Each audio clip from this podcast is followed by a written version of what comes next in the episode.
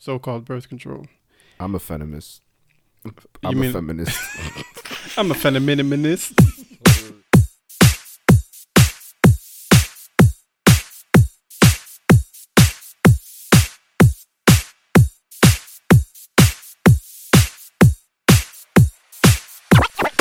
No stone unturned. No stone unturned. No, no, no stone unturned. No stone unturned.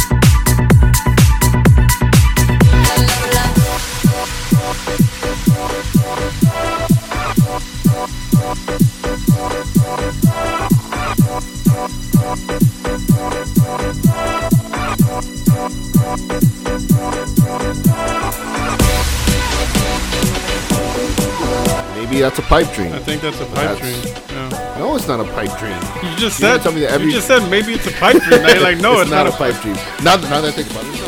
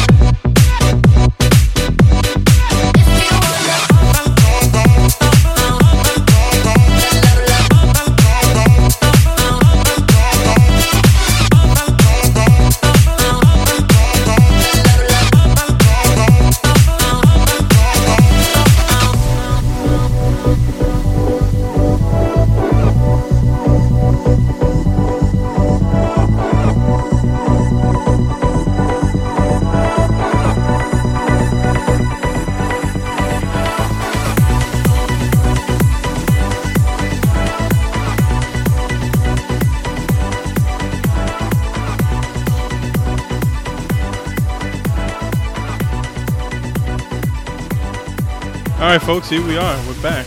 Once again, no stone unturned. Sin joined by Chitty Chitty Bang Bang, Mister Star Wars himself, Frankalicious. Yes sir, Mister Skywalker himself, George Lucas.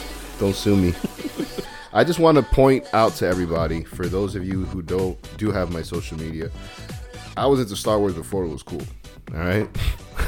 I had Skywalker as my tag before shit became the in thing to do. All right, you fake-ass Star Wars fans, so respect. But yes, it is the boy, Chitty Chitty Bang Bang. Yeah, man. What up, Cynic? There you go, there you go, man. You know, same old, same old. Been raining cats and dogs in these parts for the last few days, so the weekend has been kind of mush. Well, that lets you know that warmer weather is coming, though, right?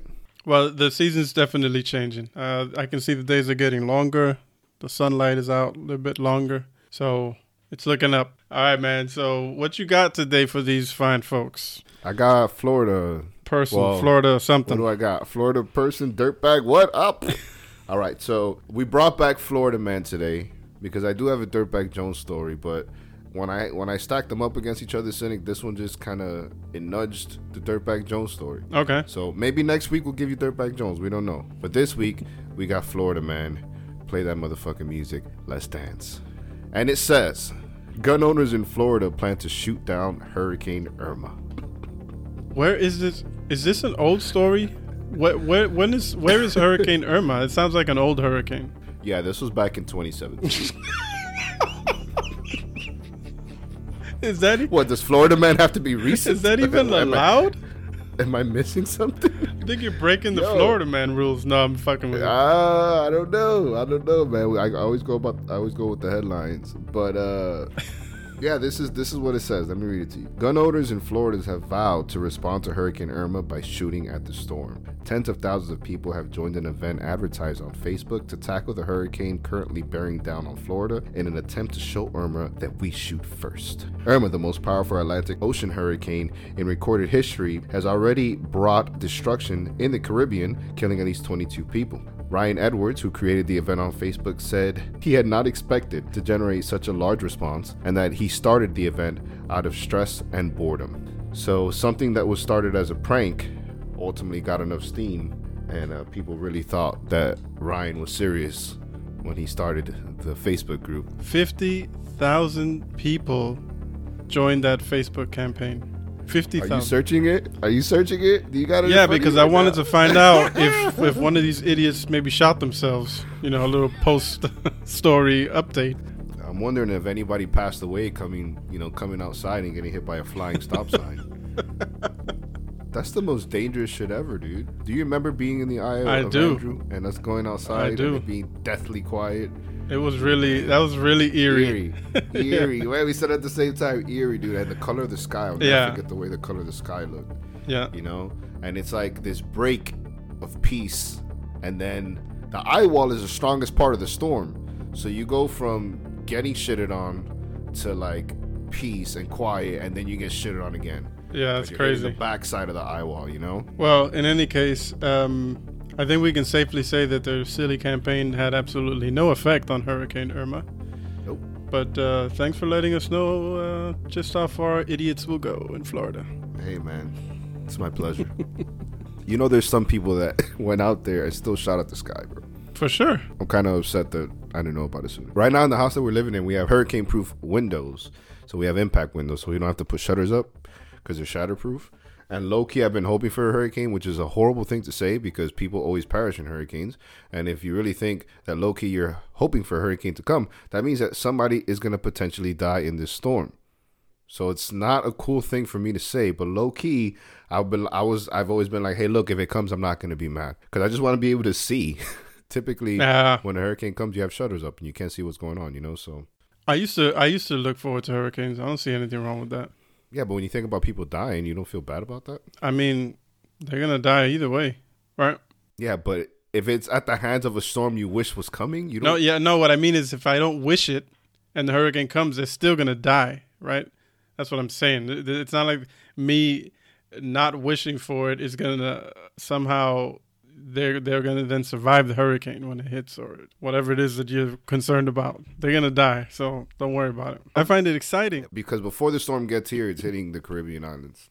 So it's either hitting Cuba or it's hitting Puerto Rico or it's hitting Dominican Republic. And those are the people really taking the hit, you know, those third world countries that don't have the infrastructure to withstand these storms, which is crazy to me. Like, you're in the Caribbean, and I know obviously money's tight exactly. there. But it's, I mean, come on, like, we have to start planning around that. Like, as a government, right, we need to make sure that we're putting resources in place where we're building things that are strong enough to withstand these mo- monster storms because you're a little, you're a little strip in the middle of the ocean and you got this huge storm bearing down on you. Nothing is stopping that thing, and they still haven't figured it out. So then after that happens, it hits the states. So that's why maybe I feel bad because I always find out about that news first, mm. you know? And that sucks. I always ask myself when uh, this uh, this story is probably going on a little longer than it should, but how is it that these people end up dying in, in things like floods and shit like that? Like, I I mean, of course, you can look it up and you can find out how they died. Like, the car got swept away or some bullshit. But yeah. It seems like such a stupid way to go. Like, what are you doing in, in, in that situation? You, how are you putting yourself in that situation, you know, that you're outside? Like, a lot of people here, whenever there is some kind of a, I'll call it storm in quotes, because the weather here is nothing compared to South Florida. But every now and then, there there do there does come through like a, a deep pressure system, and it's got strong winds, yeah? And some mm-hmm. trees get knocked down. And there's always some asshole who's in a car when a tree falls on top of him and dies. You know, or some people who get swept away in some kind of flood.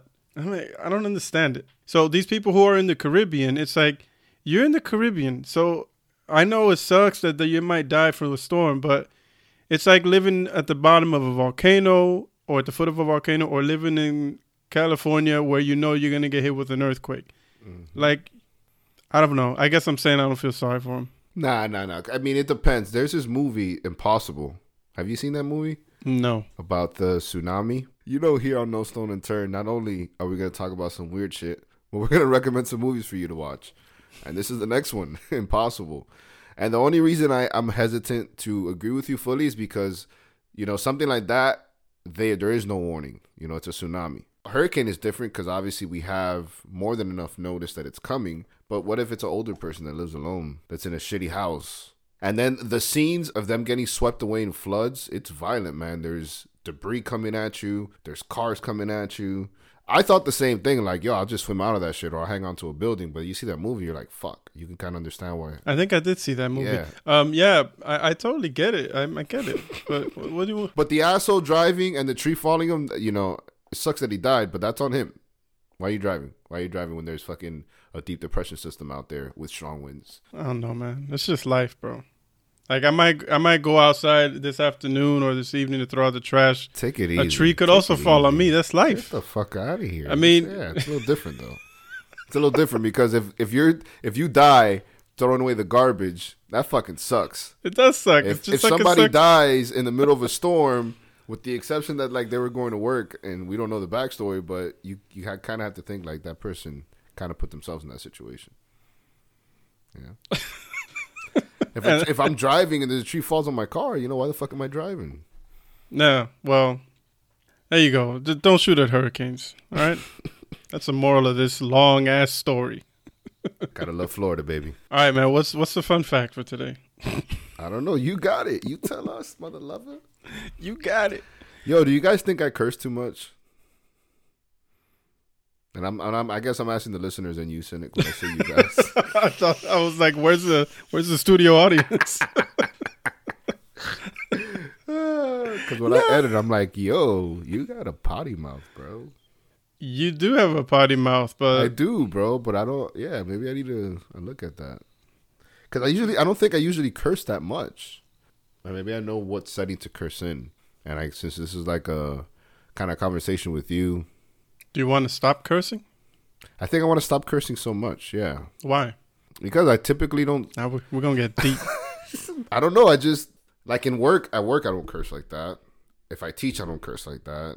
You know, if I'm meeting people in a social setting, depending where I'm at, maybe if I'm at a bar, got a couple drinks, a fuck, couple fucks might fly, you know what I mean? But I'm typically a lot more measured.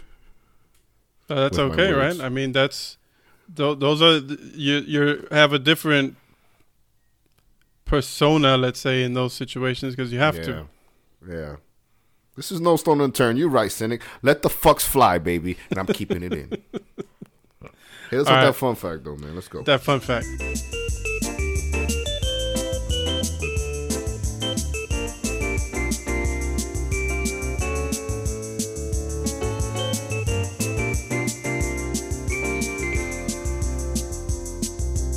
So the term birth control.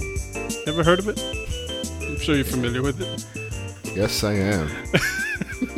More than I care to be. Birth control um, is a term that was coined by a woman named Margaret Sanger. And Margaret Sanger was an early feminist and women's rights activist uh, who worked towards uh, the legalization of so-called birth control. I'm a feminist. I'm you a mean, feminist. I'm a feminist. So in nineteen ten, she moved to Greenwich Village and started a publication promoting a woman's right to birth control. Obscenity laws, however, forced her to flee the country until nineteen fifteen. And in nineteen sixteen, she opened the first birth control clinic in the United States. She fought for women's rights for her entire life and died in nineteen sixty-six. What's funny there is, did you hear that, how obscenity laws forced her to flee the country? Yep. So the fact that she was just talking about women's rights, birth control, I guess birth control specifically, women's reproductive rights, uh, back then was uh, a big no-no. And they had so-called obscenity laws. And I guess they, fa- they felt that was an obscenity to have such discussions in public. So she, it forced her to leave the country. You think people back then, when that happened and, you know, there was kind of pushback against those laws, you think people were in the streets saying that we're too sensitive? Why are things changing? I, I mean, I don't remember. I don't. I don't remember ever hearing or reading about people being in the streets about being too sensitive, about people being too sensitive or, or the public being too sensitive. But I'm sure there must have been a few. Maybe they didn't have a, such a voice, but there must have been a few people like that. I just say it because of the times that we're currently living in. No, no. I also found uh, that there was a bit of a. There's some kind of correlation there, or maybe correlation is not the right word, but. There's something in there that kind of does remind me of the current times. Yeah. Just the fact that I guess you have to kind of be careful what you say so you don't offend certain people's sensibilities, right? So the reason I brought that up is because it's obviously it's, it's interesting as a fun fact to find out where the term birth control comes from. Uh, today we hear it everywhere, left and right, up and down, T V, radio, whatever. Um, but to find out where it actually came from, who actually coined it, I found quite interesting. Also, the fact that she was a so-called feminist, you know, back in the early nineteen hundreds, that was definitely, uh, I mean, that was conservative central. So to be a feminist back then was pretty hardcore. But aside from from that and the idea that this was someone who was ahead of her time, you know, there's a dark side to this story that I think uh, is worth digging into. Let's hear it. Because when she when she was was pushing for this, um, it wasn't just out of some desire. Of course, she wanted women to be so-called liberated. She did want that. But um, her concerns went a little bit deeper than that, so much so that it got her mixed up with people who had some quite controversial uh, views. You ever heard of eugenics? Yes. So eugenics, it's um, a term that is actually, historically, it's been discussed in various different uh, times in history. One of the biggest, or let's say one of the most, most well-known, was actually um, the Nazi era. Because what Adolf Hitler was espousing when he was trying to get rid of not just Jews, homosexuals, um, minorities, people with disorders, mental disorders, whatever. Any, any person that was not, quote-unquote, pure, he thought they should be destroyed, that they should be gotten rid of. You now, know what the scary thing about that is, Cynic, and I don't mean to cut you off, that there's still people that think that way. Carry on. For sure, for sure, for sure. And those, um, that sort of set of beliefs is what eugenics is. So it's just textbook definition, it's a set of beliefs and practices that aim to improve the genetic quality of a human population, historically by excluding people and groups that are judged to be inferior, or by promoting um, those who are judging to be superior. So if you take that argument to its logical or maybe illogical conclusion, it basically means you're getting rid of pe- parts of humanity that you don't feel are worthy enough. So that's fucked up. Yeah, she she ended up getting mixed up with people who who who had those beliefs. So let's get back to Margaret, okay? Isn't it crazy that back then even the name sounded old? Margaret. Oh, yeah. That's another thing that's interesting, how the names names change over time. Over time, bro. In Germany, too. Theodore. The names, the old names in Germany, it's like, what? Brunhilde? What's a new German name? What's a, a hip name? What's an example of that? Oh, what's a hip name? I don't know, dude. I have to look it up. I, I don't know what would be considered a hip name, but I you could definitely, um, I could easily point out an old name if I heard it. But uh, yeah. Sound like Patty Mae. Ain't nobody called Patty Mae. The now. Equivalent of that, maybe, yeah. So, all right. All let, right so this lady, this lady Margaret Sanger. Um, so it, I, I was looking up uh, some details about her, and I found some an article about her on his History Channel, history dot com, and it says that her views on birth control were also rooted in philosophies that would raise modern eyebrows. Some historians contest a long-standing myth, according to this website, that Sanger thought non-white people should be prevented from procreating. So that's contested by historians, because some people say she did think that non-white people should be kept from having kids. But they do agree that she supported that term that I just said, eugenics, that she supported eugenics. So the theory that undesirable, quote, people should be reduced or eliminated. In her case, undesirable, quote, was the mentally and physically defective. So if you were handicapped in some way, you should be kept from from having children, from procreating. And this is the woman who invented birth control. This is the woman who coined the term both birth control.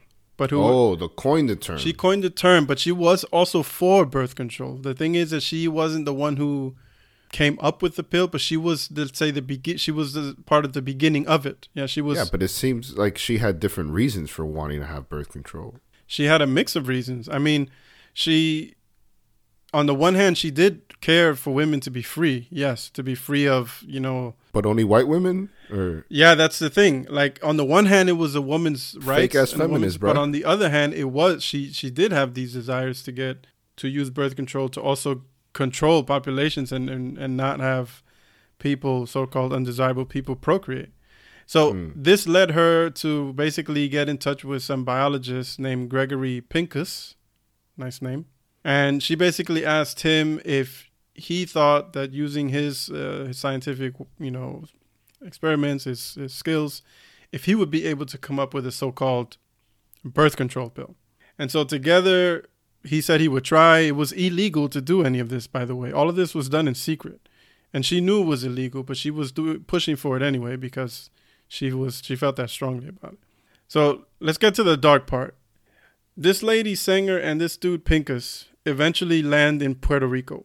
And in Puerto Rico, they find a population that at the time was, well, it was booming in general. And there was a lot of poverty. There were a few birth control clinics there already that apparently the U S government had funded, part of a legal program back then. Mm-hmm, mm-hmm. And so she got involved with some of those clinics and with one of the devils incarnate, some dude named Clarence Gamble from Procter and Gamble. Have you ever heard of Procter and Gamble? Yep. So Clarence Gamble, he was uh, he was the heir to the Procter and Gamble um, company, and he was also a eugenicist. And this dude was just straight up racist. Yeah, he just straight up felt that Puerto Ricans and others who lived in poverty should be wiped out to make room for more, quote, fit members of the population. And so his his push for, for birth control was exactly for that.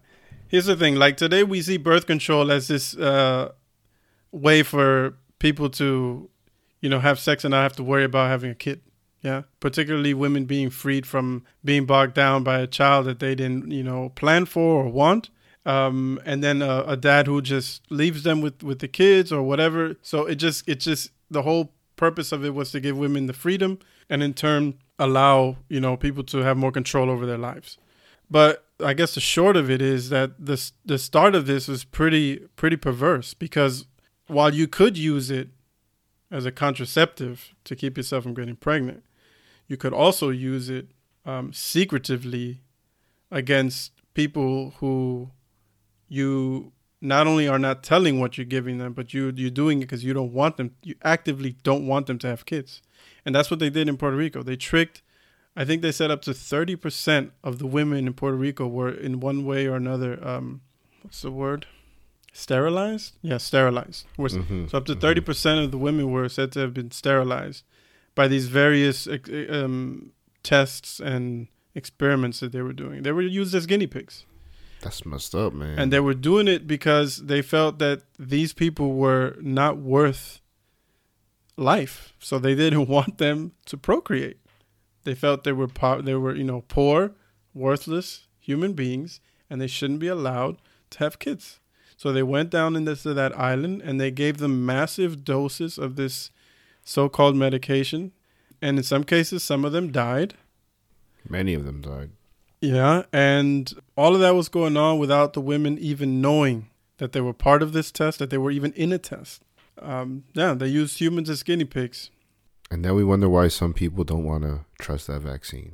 Oh, God. It's proven, bro, that, you know, the African-American community doesn't trust the medical system, because African-Americans, too, in the past have been used as guinea pigs. So I'm just saying. African-American community doesn't trust anyone. You're right. I'm just saying. I'm not, and I'm not getting into a conversation whether you should or you shouldn't. That's on you. You do what's best for you and your family, and we'll leave it at that. We already had a, a, a freaking episode about vaccinations and vaccines before this corona shit popped off. Once again, no stone unturned, ahead of the curve. Call us Nostradamus.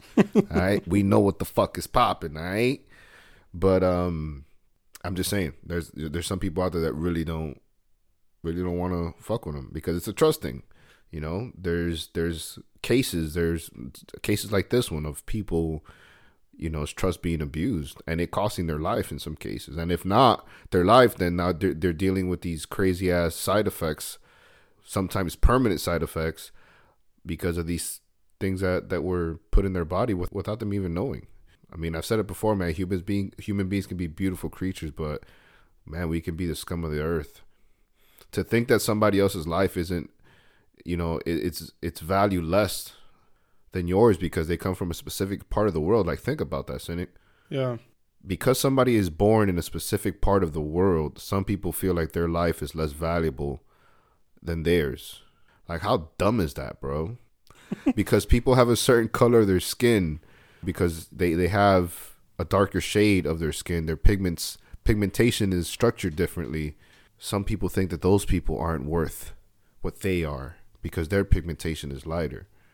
That's fucking crazy. Once again, there's no doubt that that's a ridiculous uh, stance. The aliens are laughing at us, bro. That's what they're doing right now. They're laughing at us because we're wasting time fighting each other and finding ways as to why I'm better than you versus, fuck, man, let's let's see what happens if we have more of a collective effort towards this thing called life. And it isn't just every man for them fucking selves, you know? You know what this you know what this story reminded me of, though?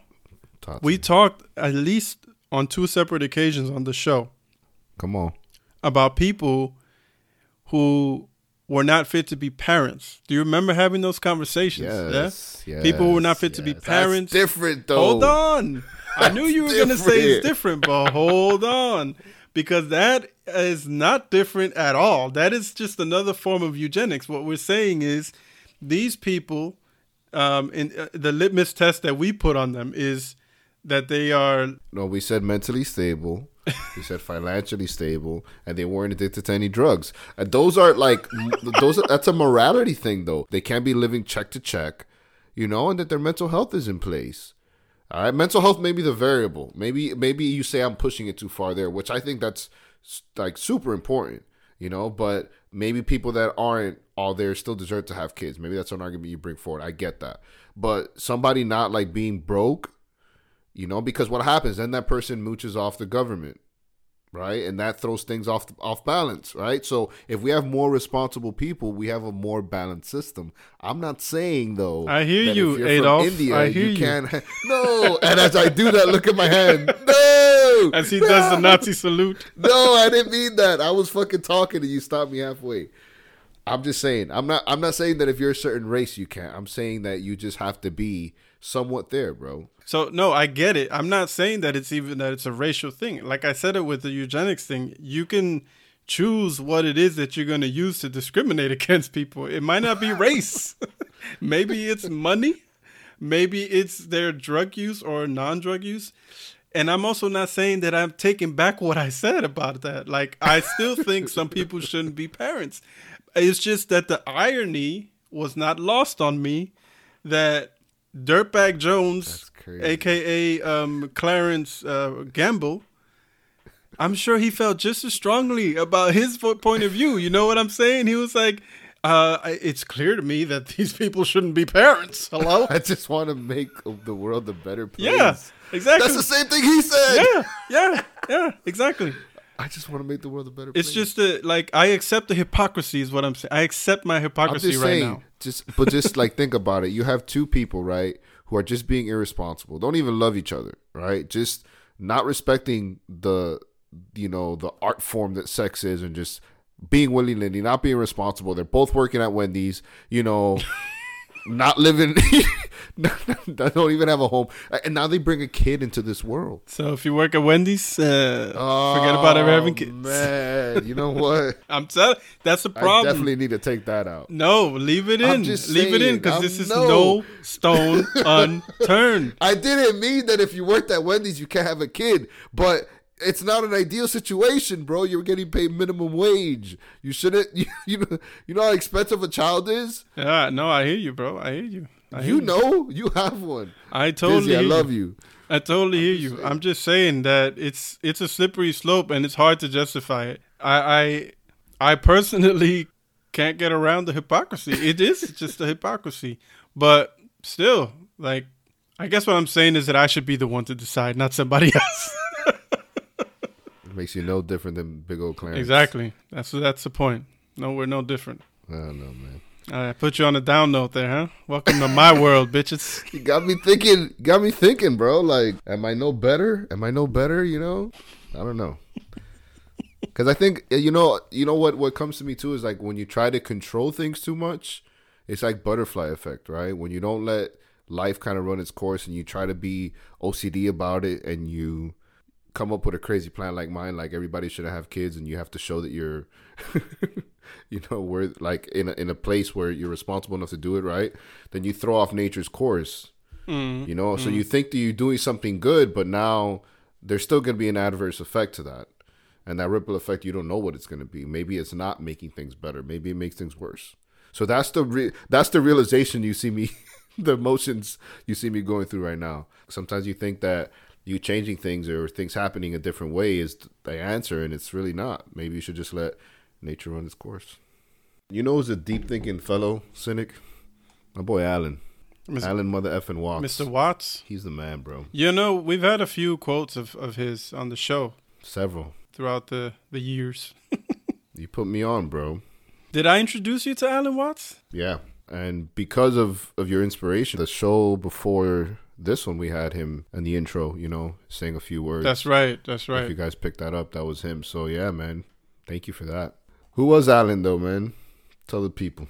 He was an interesting cat. Um, it's funny because he was also born in the early nineteen hundreds. He was born in nineteen fifteen. He died in seventy-three, I believe. Yeah.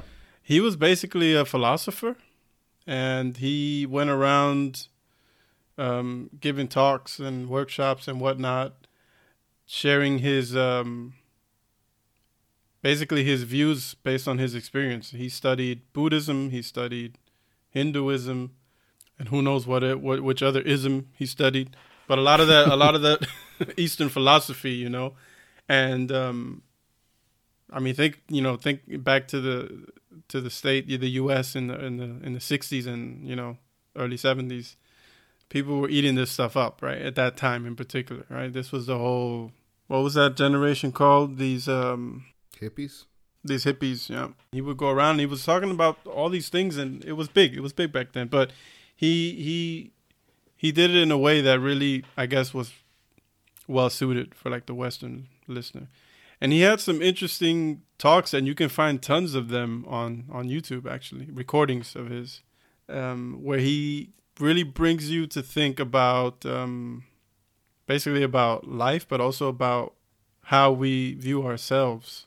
He just has a way, yeah, he, he has a way, cynic, of making you look at something at a completely different angle that you ever envisioned it before. Mm-hmm. At least for me, when I when I read, you know, his things, and it's like, I never thought of it that way. That's that's the constant thing that comes up to my mind, you know, where, where I hear him put something together, and again, it'd be familiar, but new at the same time. Hard to explain, but that's kind of the the reoccurring feeling I get when I come across his text, man. He's... He was amazing.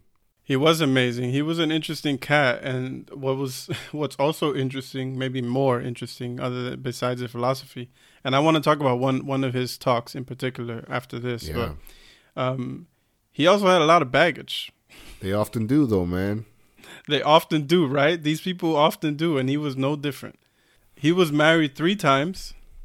My dog, sticking and moving. Ah, ah, ah, ah. He had seven children. Bang, bang. He was definitely not using birth control. No cable back then, son. And um, yeah, I, I I have to have to confirm it, but I know when I when I looked him up before, I came across something about him. I think he, he, he had some trouble with alcohol. I'm not sure. I need to double check that. Let me let me do a quick little. Yeah, fact do that. I, I believe so. From what I recall, I believe so. But I don't want to be mistaking him with Charles. So fact check that. Charles Bukowski. Yeah. Yeah, Charles Bukowski was. He I think he was ten times definitely worse than this guy. I'm sure Alan did an L S D. He definitely in that time in the seventies. You're gonna tell me this guy that was so tapped in. You're gonna tell me he wasn't taking shrooms. And and in that era in the seventies, whew, mm-hmm. Alan was on that magic beanstalk, baby. But go ahead, Cynic. I'm sorry I interrupted. No, no, it's no interruption. I, I was just double checking that, and he indeed did have uh, uh, an alcoholism problem. Mm. So, to what extent? Um, I can't, I can't find out right now. But is his brain so unique if he's not influenced, or if he doesn't have that vice? Is he the same person if he doesn't have that that kind of misery? You know what I mean? I was listening to, yeah, I do know what you mean. I was listening to, to one of his talks actually this morning. I was doing some chores in the house, and so I just had the thing on and I was listening to it. And he was talking about something similar to that. He was talking about how he was talking to an audience and explaining to them how some people, Westerners, go to somewhere in the East to find, uh, what is the name of these guys? A guru. They go they go to the to, to the East, whether it's in India or wherever, to, to go find a guru, to go find someone to teach them how to be better, right? Yeah. And there's two... When they really got to just look at themselves. There's two aspects of this. One of them is, is uh, I'll get to afterwards, but the first one that relates to what you just said, he explains that some of these people go and then they find this guru, yeah.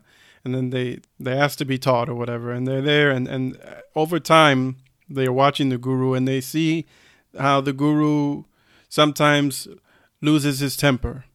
Sometimes mm. the guru, they see the guru, he's sitting down, he's smoking a cigarette or a pipe. They they find out the guru has a girlfriend. They they all the, they find out all these things about the guru, yeah. And then they realize in their mind, you know, what, what the hell is this? You know, this guy, he's...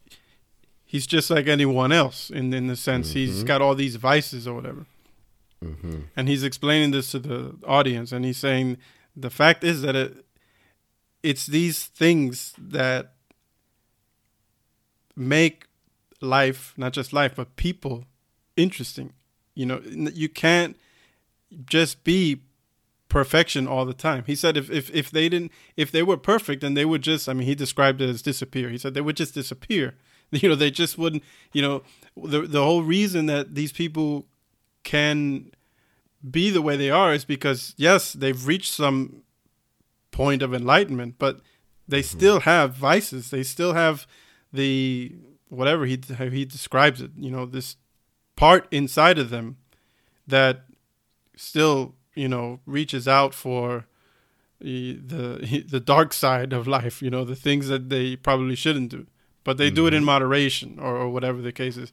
I was listening to this um, this talk, and in it, he's talking about how we seek out other people, whether they're masters, they're gurus, or they're whatever, because mm-hmm. we want them to help us improve, you know. And the question yeah. that he asks is, why do you want to improve, right? And he answer, he goes into that topic, and it's really interesting how, it's like you said, it's how he... he approaches it that really makes you think, you know, mm-hmm. it's like, why do you want to improve? Well, because I want to be a, a better person. I want to whatever. Well, why do you want, why do you want that? And he just keeps asking why, you know, and inevitably he, he boils that down to this whole desire for things, the desire to want to be better or to be different or whatever. In the end, he concludes that the reason you want to be better is the reason why you aren't. So when when you think about that, you realize, God damn, we're just like, this is like hoping. I love it, but I don't know if I can agree with that one. That, what? I love the guy, but I don't know if I can agree, Cynic. You know, I'm somebody who always believes that we we should be on a personal journey to always better ourselves. And although I can understand this angle, mm-hmm. I just think that kind of accepting yourself for who you are and not working towards bettering certain parts of you, even though I love the guy, I can't I can't agree with that, bro. Yeah, I mean, he's coming at it from the whole Buddhist uh, perspective, where from from their perspective, the the whole reason for suffering is, I mean, amongst probably a couple other things that I might be forgetting, one of them is desire. When you mm. desire things, it inevitably leads to suffering. Mm. And so point that the point of that topic in his conversation is desiring to want to be better is part of the problem, I guess is what he's trying to say. But the Buddhists always also say that to live is to suffer. Yeah, but but why? Like, if you go into it, there are a few reasons why they say that, and one of them is desire, yeah, wanting mm. something or whatever the case is, and not being content, not being content with, with what is, uh, with the situation or whatever. So I don't, I don't, I'm not sure how they approach the uh, the topic of wanting to improve, but certainly, I mean, I could certainly see how the, the desiring things. It's like a double-edged sword. I get it. Yeah. Right. Yeah, yeah, but yeah, absolutely, yeah. I get the point that desiring something, in and of itself, is is is a contributor to to pain and to to sadness, right? Because when you don't get it, then that's what it leads to. And when you do get it, then you just desire more. You're not content with what you got. You always want more. So it's just this cycle, right? So I think yeah. it just, um, yeah, it's like it's a complicated thing. I, I don't know how, how how they square that circle with wanting to improve, but I think you need a little bit of both from each pot, man. I think that's where balance comes into play. I think you have to be able to sit there and appreciate the moment and appreciate how far you come, and just, you know, I've said it before, like, not always feel like you're chasing something, like there's an, something else that you need to accomplish, like just being content and existing, right? But I think there's another part of me that says, you know, we're we're all not starting this race at the same starting line. So for some of us, we have to travel farther to get to somewhere that's just neutral. And if if you're somebody whose life's thrown you curveballs, right, and and put you in a situation where, you know, your luck hasn't been the best, you're going to have to, you can't just be like, well, I'm okay with, you know, living in Section eight, you know, always getting help for the government, and, and living, you know, in, in low-income housing, and, you know, living check to check. Like, something like that is what I think about, like, because we all know that the way society is structured, when we come into this game, we start at different places. So, again, if somebody's starting behind the eight ball, man, it's it's hard for me to to tell that person to just exist, you know, when the lights are cut off. That's why I say maybe I, I take from both, where it's, you know, nothing wrong with you desiring something, certain things, but also everything in moderation, right? Don't let that be the reason that you go after things, because then you're never going to be happy. Because like you said, then there's always going to be something else. Yeah, you made half a million dollars, now you want seven hundred fifty thousand. You made seven hundred fifty thousand, now you want a million. You made a million, now you want two. When does it stop? When does it end? That's torture, you know? Yeah, exactly. When does it stop? When does it end? It doesn't, theoretically, right? Yeah. So... But that's when balance comes into play. And maybe that's a pipe dream. I think that's a pipe that's, dream. Yeah. No, it's not a pipe dream. You just said, you tell me that every... you just said maybe it's a pipe dream. Now you're like, no, it's, it's not, not a pipe dream. Now, now that I think about it, it's not. You're going to tell me that everybody that, that's at a certain level is, isn't isn't balanced? You know, you're going to tell me that there, there's people out out there that don't have both, that there's only one one of the two? But remember, desire is the problem in in this context. So... I don't know. We talked about it before, right? I'm I'm sure that there are some people out there who maybe even living in Section eight who are who found this balance. And the balance isn't about whether they achieve what they want versus not. It's probably more like they have found contentment with their situation. Doesn't mean that they love it, but they appreciate what they have. And I don't think if something lands in a, in, in a person's like in a person like that's lap, I don't think that means that they would say, no, thank you. I, I don't need that job. I'm fine with my job at Wendy's, since we're picking on Wendy's today. Um, that's different, but it's a question of desire.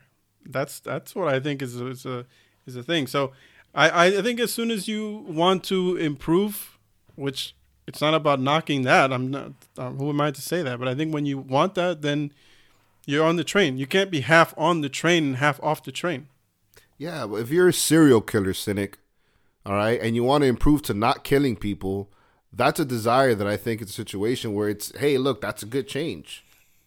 You're going to tell me you shouldn't have a desire to change if you still have the urge to slit people's throats? Like, what are you saying here? You know what I mean? Like... Does that does that not make sense? Or... No, I think you just derailed the conversation with that. I, I didn't derail the conversation. You're basically saying that desire is still the root of the issue, you know, which is cool. I understand, I respect your angle, but I'm just saying that that's that's not the norm. You know, there has to be certain exceptions that have to be made, and you're still like, nah, bro. Like, desire's desire, bro. Yeah, you're on the train or you're off the train. So yeah, I guess yeah. In your example, yes, that serial killer should just do what he does. the fuck out of here. I want to get into some Alan Watts quotes, man. If do it before before I get into the real quote, and I'm just inspired because this guy, he was pretty awesome. All right, so trying to define yourself is like trying to bite your own teeth. Let that sink in. The only way to make sense out of change is to plunge into it, move with it, and join the dance. Don't fight it, right? Don't fucking fight it. I haven't realized that the past and the future are real illusions, that they exist in the present, which is what there is and all there is. Let that sink in. But how can you say, well, sorry, but with that last quote where you said don't fight it. Go ahead, How baby. Can you say don't fight it, but you, and the previously you were talking about fighting for, you know, whatever improvement or whatever it is. I never said fighting for it. No, but I mean, it's, it's the same thing. Like we didn't, you didn't use the word fight. It's not but the same thing. It's not the same thing. What do you want to call it? Striving? It's not the same thing at all. Just because you're, you can adapt to change and you understand that not going against the tide is the best thing for you doesn't mean that you're content. Those aren't the same things. And that's what you're saying, that that me saying like go with it, don't fight it, is the same thing as saying, hey, look, if you're freaking riding a bike to work, hey, maybe wanting to get a car isn't such a bad thing. Mm. Chewing them apples, yeah. Cynic. I think that is. I think. I think we're talking about the same thing. I do. Like, if you're riding a bike to work and and you want a car, then you're then you're then you're wanting something, and you're not content with what you have, so you're fighting for for some for something else, for something quote better. All right, so let's say this, because maybe riding the bike to work isn't such a bad thing. You're right. Let's say you have three kids, and and a wife that doesn't work, and you have a bike. You're going to tell me a bike is going to be the best thing for you? You're going to tell me that maybe wanting something that's capable to take you and your family around, wanting that, that, you know, striving towards that is a bad thing? We should just be content with saying, well, guys, I don't have my license, so one at a time, jump on the back. No, no, I don't think that's the same. It's the same thing. No. You're desiring. No. You're, des- you're desiring the car. You can desire the car. He's stupid. I got you, baby. I got you right where I want you. I got a, I got a few more if you don't mind, bro. You don't look out there for God, something in the sky. You look into you. Mm-hmm. Mm. Mm-hmm. And the last one I leave you with is, but the attitude of faith is to let go and become open to truth, whatever it might turn out to be. So that's just to give you a little taste of the man. See, but that for me, that also that also contradicts your point of view for me. Well, I, well, I didn't write the quote. I'm just reading it. Why are you coming at me, son? So you disagree with that quote? I'm not. I'm just reading the quote. I'm not, I didn't write the quote, bro. I'm just reading it. I'm asking you, you. I'm putting you me? on the spot right now. You understand? How do I feel about that last quote yes. that you're asking me? I'm with that. So that contradicts again your point. How does it contradict it, Read bro? it again. But the attitude of faith is to let go and become open to the truth, whatever it may turn out to be. But exactly, the attitude you're not, of faith you, is to let go. You're not willing to let go and be open to the truth, whatever it may be. You want to control it. Truth, truth is what is, be- by the way. Truth is this now. I had dreams of being a professional basketball player. I let that go because the truth was that I wasn't going to make it to the pros, even though I got a wet jumper and I'll ball you out. Don't get it tangled and twisted. The boy's nice with it. One, two, let's get it. You know that? But I, you know, the truth was that I wasn't going to be an N B A player. I've already succumbed to my truth. So everything else is plan B. All right? Everything else is plan B. I got you. All right. Those are some good quotes, though. Those are some good quotes and food for thought from Mister Alan Watts. But hold on. Let's let's bring this back, Cynic. What did we learn today? We learned, I learned, that even the things that you today take for granted and think they've made life so much better. There was such a step forward in society, et cetera. Even those things can have dark origins. Yeah, man. And we shouldn't think that we're past that now because this mm. is twenty twenty-one or whatever. We shouldn't think that that kind of shit can't and doesn't still happen. Kind of my theory with everybody shouldn't be able to have kids. That's like a new version of that, right? Uh, yeah, actually, yeah. But we kind of discovered that today. Like, it is. Mm-hmm. Even though my angles, I think most people would agree with them because they're not bad ones, right? I'm not... I mean, no one will ever think that their their point of view is bad, though, right? No, but that's what I'm saying, that other people would agree with me. I mean, yeah, but... A lot of people, though. A lot of people. Hitler, like Hitler, had Hitler a lot thought of the same too, thing. Right? He's, he, I'm sure when he was talking to his people, he was like, I'm sure a lot of people would agree with me, right? Hans, what do you think? Yeah, I guess that's not a good example. Sorry, go ahead, man. Uh, th- uh, I didn't mean to uh, hijack that shit again. No, it's cool. It's cool. Uh, I'll get into the quote, though. Let's get into the quote. What did you learn? Oh, what did I learn? Yeah, I forgot. I forgot. I'm sorry. Uh, what did I learn? I learned that that my boy Alan isn't one hundred percent. He's missing a couple things to be at guru status for me, but... Although I don't agree with everything he says, I agree with a lot of what he says. And learning more about him today, that he does have Buddhist ties and in respect to certain Buddhist beliefs, I can understand why I aligned with a lot of the stuff that he was saying. Mm-hmm. Because I, I guess, not to say that I'm on his level, but we have similar ways of, of viewing things. So that was pretty cool. That was pretty cool learning more about him in that sense. Yeah, yeah, you know? I agree. And I also learned that humans are fucking horrible because we tested birth control on Puerto Ricans because we thought that they were less worthy. Para todo mi boricua, ¿dónde estamos, mi gente? Oíste? Yo, one love. El carro. So yeah, man, that's what I learned. And yeah, definitely an insightful one today. Then I guess it's time to hit them with the quote. Let's hit them with the quizzy. Now, this is from my boy Charles. I don't want to bring Charles back. So we brought him I'm back. I'm curious what this one's going to be. This one is short and sweet. A lot of his quotes let me down, so let's see what this is going to be. Nah, man, this one is amazing. Short and sweet, but one of my faves. You ready? Yep. Some people never go crazy. What truly horrible lives they must lead. Charles Bukowski. Yeah, that one I read before, and that one I thought was pretty cool. So pretty good cool, pick, my good friend. Pick, good pick. Come on, you know I come with the heat. That's all we got today, Senate. All right, people. Yeah, by the time you hear this, we will have uh, celebrated our one-year anniversary for No Stone Unturned. So we'll be celebrating with cake. Check out the Instagram and also check out slides and quotes. Um, as always, we at least we always try to, because I don't think we always do it every episode, but every episode we try to go ahead and post slides that tie into the things we spoke about for that episode. So check out the cake, check out some slides, check out some quotes, hit the follow button, subscribe, all that jazz. Yes, indeedy. Until then, we'll catch you guys next week. Same time, same place, same canal. Yes, sir. Take care of yourselves and each other. Cheers. Peace.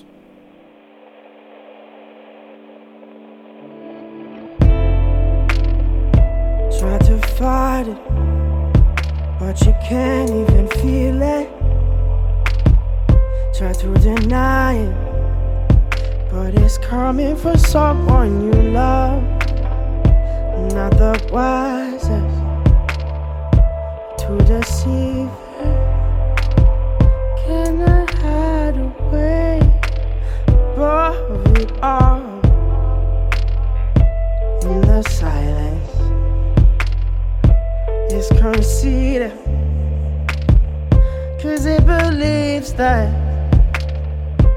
we're defeated. To our surprise, I believe that what's inside us will release us now. Oh, you know that we'll just have to try. Maybe we'll find out, but now we're coming to the place in the tall grass where we see that the elders have lost time, and the lessons we learned from the long past have all but abandoned our small minds. Scream about nothing but fear, trying to run up a decline. Maybe one day we'll learn the truth. Maybe we're blind by design. Maybe we're blind by design. Maybe we're blind by design.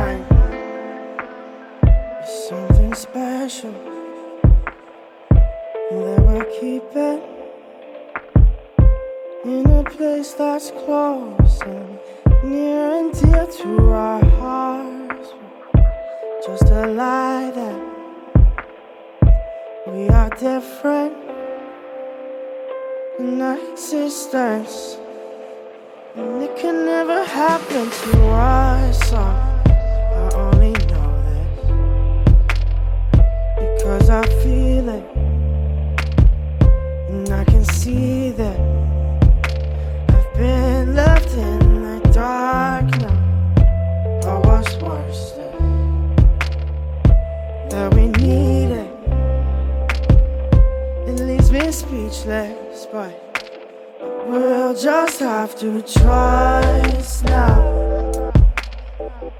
Or that there's things bigger than us now. And maybe we'll find out, but now we're coming to that place in the tall grass. It seems like the elders have lost time. The lessons we've learned from a long past have all but abandoned our small minds. Scream about nothing but fear, trying to run up a decline. Maybe one day we'll learn the truth, but maybe we're blind by design. Coming to that place in the dark. Maybe we're blind by design.